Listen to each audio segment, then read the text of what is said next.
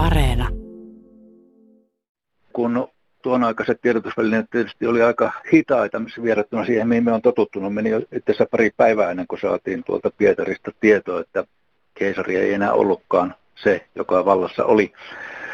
Ja tuota hyvin nopeasti sen jälkeen Hämeenlinnassa siitä ryhdyttiin iloitsemaan.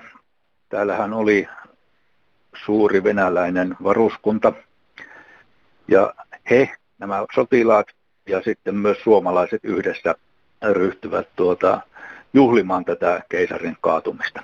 Oliko tämä ihan rauhanomaista juhlimista vai oliko tässä jotain mielenilmausta takana?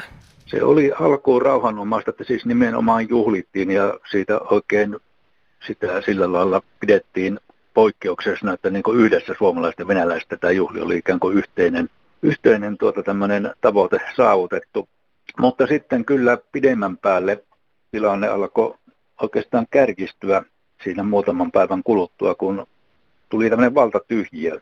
Ja sitten, että kukaan nyt sitä valtaa ryhtyy, kun ennen sitä keisarin nimissä, nimissä te pidettiin, niin kukaan nyt sitten on se korkeamman vallan haltija, ja siitä ei ollut mitään selvyyttä.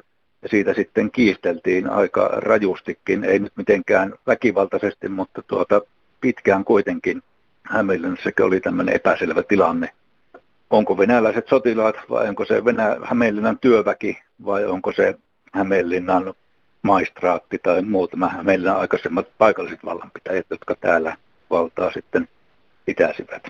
No miten tilanne rauhoittui ja laukesi? No se ei oikeastaan kunnolla selvinnyt ollenkaan ennen kuin sitten pikkuhiljaa tästä tilanne oikeastaan johti Suomen sisällissotaan sitten seuraavana vuonna, mutta tuota, ei se nyt koko ajan ollut, ollut tietenkään akuutti se tilanne, mutta sanotaan, että se oli epäselvä. Että nämä valtasuhteet ei oikeastaan kunnolla ratkenneet koko vuoden 1917 aikana, vaikka nyt sitten normaalia elämää yritettiinkin elää.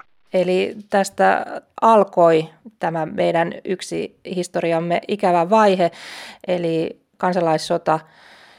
Eli tavallaan sillä oli jatkuvuutta sitten sinne eteenpäinkin näillä seurauksilla. Kyllä oli, että nämä 1917-1918 tapahtumat Suomessa kyllä on tämmöinen yhtenäinen jatkumo. Ei tietenkään suoraviivainen niin kuin historiassa ei koskaan ole, mutta tuota, kun jälkikäin sadan vuoden jälkeen niitä käsittelee ja tarkastelee, niin tuota, kyllä siinä on selvä, selvä yhteisöllä kaikilla tapahtumilla, mitkä alkoi tuosta maaliskuusta 17 ja päättyvät sitten käytännössä seuraavan vuoden toukokuussa, kun se sisällissota oli ohi. Jos äh, ajatellaan ihan historian näkökulmasta, Ilkka Terijoki, mitä nyt tapahtuu Washingtonissa, voisiko sellaista tapahtua Suomessa? No ennustaminen on paljon hankalampaa kuin historian tutkiminen, mutta tuota, kyllä tässä nyt viime ajat on osoittanut, että mitä tahansa voi tapahtua. Ei nyt kyllä voi lähi niin kuin tämänhetkisellä tilanteella kuvitella, että Suomessa tämmöistä tapahtuisi, mutta tuota kehityskulut on aivan aina, arvo, aina arvoimattomat, että jostakin ne lähtevät liikkeelle ja sitten ne kehittyy melkeinpä omaa tahtiaan, että kyllä sitä aina varuillaan on hyvä olla.